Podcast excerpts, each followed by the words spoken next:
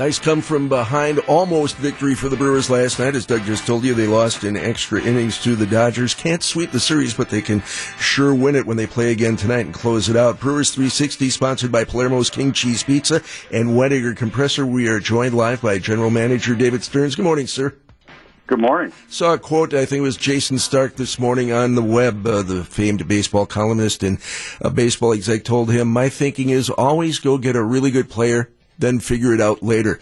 And I'm wondering if that was some of the thinking behind your most recent trade acquisition, uh, getting still another infielder with the already packed infield. Is the thought we got to get as good of a player as we can get, and we'll just figure it out later in terms of where to play him?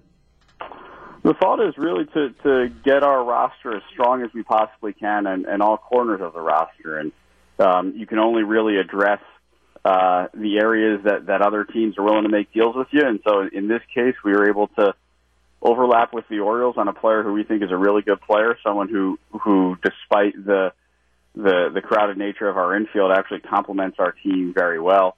Um, and so we're happy to have him. We think Jonathan Schoop's going to help us uh, a good a good ways down the stretch here. You don't really have positions per se. What you call the positional player group.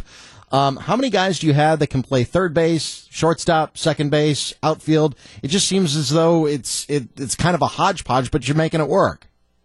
We certainly have a bunch of guys with positional versatility, and that's something that we valued throughout uh, our time here. Something that we've sought, and it makes our jobs a lot easier because it allows us to go out and and maybe get a player who complements us well on offense, um, even if he doesn't have a defined position that we know he's going to be at every single day uh, on the infield, and, and that's what we have here with a couple of guys. Everyone's going to get at bats.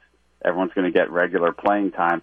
Um, we don't know exactly where it's going to be on a daily basis, and we'll sort through that and have some good decisions to make every single day. We are live with Brewers general manager David Stearns on WTMJ. Is the dealing done for now? I mean, trades can still be made. It's just a little more complicated. Do you still have your eye out there on other things? Trades can still happen in August. It, it does become a little bit more complicated. It's a little bit more challenging. There's a waiver process involved that you have to work through. Uh, so the waiver activity will begin more or less immediately during during this month. We'll certainly monitor it, and if there's a, a player that pops up that we think makes sense for us, someone um, who can uh, who we think can help us over the next two months and hopefully into the playoffs. We're certainly going to explore it. You know, I think some listeners may be confused by the two trading deadlines. As well as you could in layman's terms, what does it take for a player to be traded after August first? The waiver process that you talk about. Yeah, it, it, it is a little bit complicated. The the the crux of it is that the player would have to pass through waivers um, in order to be traded after August, and and um, that means that a player is is put out there, and any team, uh, any of the other 29 teams, can potentially claim uh, the player. Um, and once you claim the player, the, the the original team can pull the player back if it if it so chooses. Um, but some players do sneak through waivers. Um, generally, they're players who, who are making a little bit of money or perhaps aren't performing uh, great at the time that they are put on waivers. Um, but some players good through, do sneak through, and occasionally there are players who, who can be potentially impactful. And Neil Walker was a player who got through waivers in the month of August, and we were able to trade for him last year and made a pretty big impact for us down the stretch. And obviously, you're comfortable with the state of your starting pitching, or at least to the point where you didn't feel like making a move and, and uh, perhaps giving up more of your your treasured uh, farm system uh, was was worth making that kind of a transaction our starting staff has really been the strength of the team through the entire year, and, and we're really going on two years now where our pitching staff has has paced our group, and so we do have confidence in that group. Clearly, we were we were exploring external options as well. We we wanted to see if we could improve or increase the depth of that group. We were unable to do so at this. Um, there may be opportunities to address that in August, so we'll continue to monitor and, and see what happens. Yeah, what's it going to take for people to kind of realize that your starting pitching has been really good for a couple of years? I mean, nobody's giving Wade Miley any credit.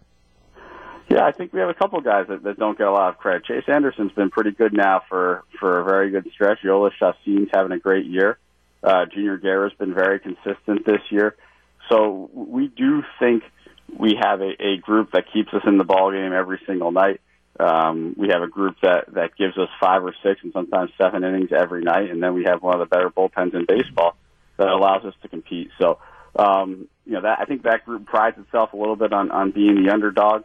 Um, I think they probably have have read some of what's been written over the past couple of weeks about how we need a uh, an additional starter, and I think they're proven right now that, that they're more than sufficient to, to get us uh, where we want to go down the stretch here. Brewers General Manager David Stearns, our live guest on Brewers 360. We'll do it again next Thursday. Thank you so much. Have a great week. Thank you.